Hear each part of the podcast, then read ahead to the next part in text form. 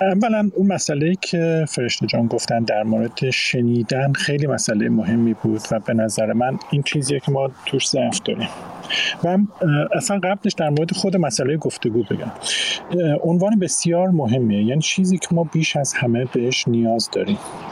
در واقع یکی از تفاوت‌های انسان مدرن نسبت به انسان وحشی می‌تونه همین مسئله گفتگو باشه. انسان وحشی گفتگویی نداشتن فقط میجنگیدن. و به تدریج که ما متمدن تر شدیم گفتگو اومد وسط. و این به ویژه تو شاید بگیم مثلا 40 50 سال اخیر خیلی اهمیت پیدا کرده. تو همین اروپا دیدیم که کشورهای اروپایی چقدر با هم دیگه میجنگیدن. ولی در نهایت تصمیم گرفتن که اینو بذارن کنار و به جاش گفتگو رو جایگزین بکنن. اون تا کشورهای مثل ایران یا شبیه ما هنوز دیگه خیلی عقبن. این اهمیت گفتگو رو نشون میده و حالا حتی بیایم داخل کشور در سطح یک جامعه هم در نظر بگیریم. این خیلی اهمیت داره. جامعه ما تکسر زیادی داره. تفاوت آرا و عقاید زیاد هست و بنابراین تنها راه برای اینکه ما بتونیم اینها رو کنار هم نگه داریم باز همون مسئله گفتگو هستش که خیلی می‌تونه کمک کنه.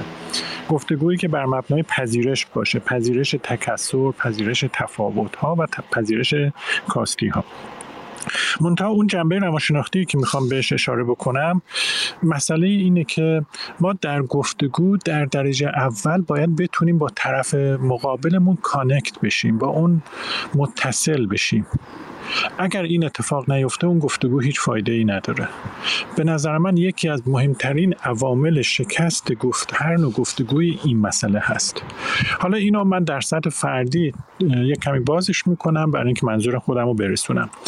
ببینید به عنوان مثال من می‌خوام با دخترم گفتگو کنم. دخترم یه مشکلی براش پیش اومده. حالا مثلا با دوستش. و اومده پیش من داره گریه می‌کنه و من می‌خوام باهاش گفتگو کنم.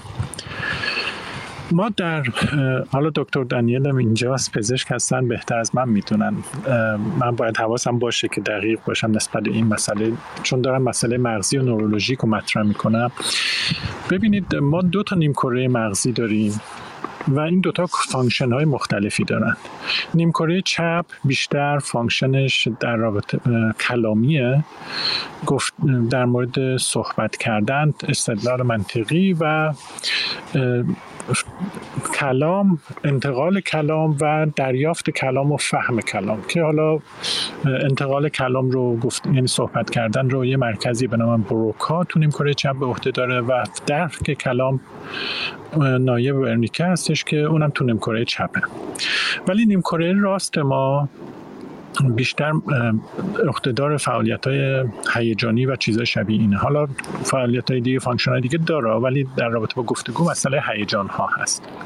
حالا دختر من که اومده داره یه مشکل هیجانی هست با دوستش دچار مشکل هیجانی شده نیمکره راستش درگیر هستش. ولی من به عنوان یه پدر ممکنه تمایل داشته باشم که بلا فاصله بخوام نصیحتش کنم سرزنشش کنم یا راه حل نشون بدم. که بله من بهت گفته بودم که این کار رو بکنی فلان میشه بهمان میشه. یعنی دارم سرزنش می‌کنم. یا در حالت بهترش ممکنه بیام سرزن راه حل نشون بدم که بله نگران نباش حل میشه در آینده این کار رو بکن فلان کن بهمان کن.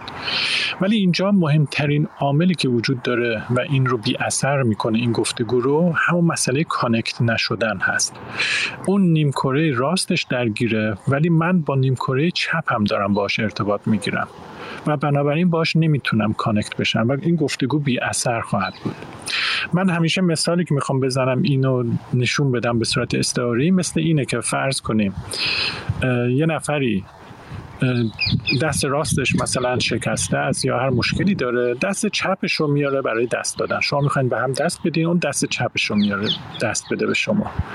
ولی شما همچنان می‌خوای با دست راست بهش دست بدی و اینجوری نمی‌تونی. اگر اون دست چپش رو میاره جلو شما هم باید دست چپ تو ببری جلو تا بتونی بهش دست بدی. وقتی اون طرف مقابل دختر من مشکلات emotional هیجانی داره. نیمکره راستش درگیر هست. منم باید با نیمکره راستم برم جلو در درجه اول باش connect بشم. برای این کار می‌تونم چیکار کنم به فرض؟ اون داره گریه می‌کنه. من می‌تونم بغلش کنم نوازشش کنم. همین فقط. یعنی اون مرحله اول باید connect شدن اتفاق بیفته. اون بفهمه که من درکش می‌کنم من کنارش هستم من حمایتش می‌کنم. بعد از اینکه اون ارتباط برقرار شد با هم connect شد.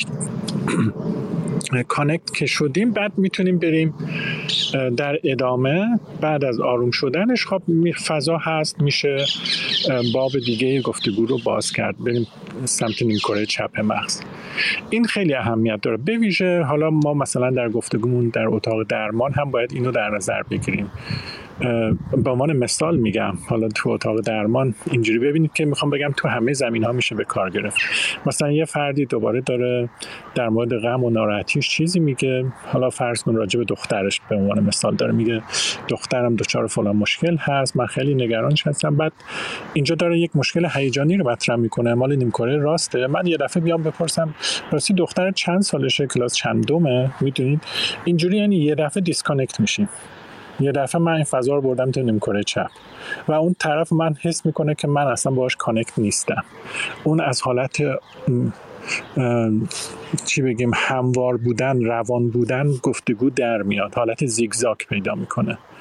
بنابراین خیلی مهمه که ما بتونیم با طرف مقابلمون این چون باشیم هماهنگ باشیم و با همدیگه رزونانس بکنیم در گفتگو و اینجوری بیشترین اثرگذاری رو داره.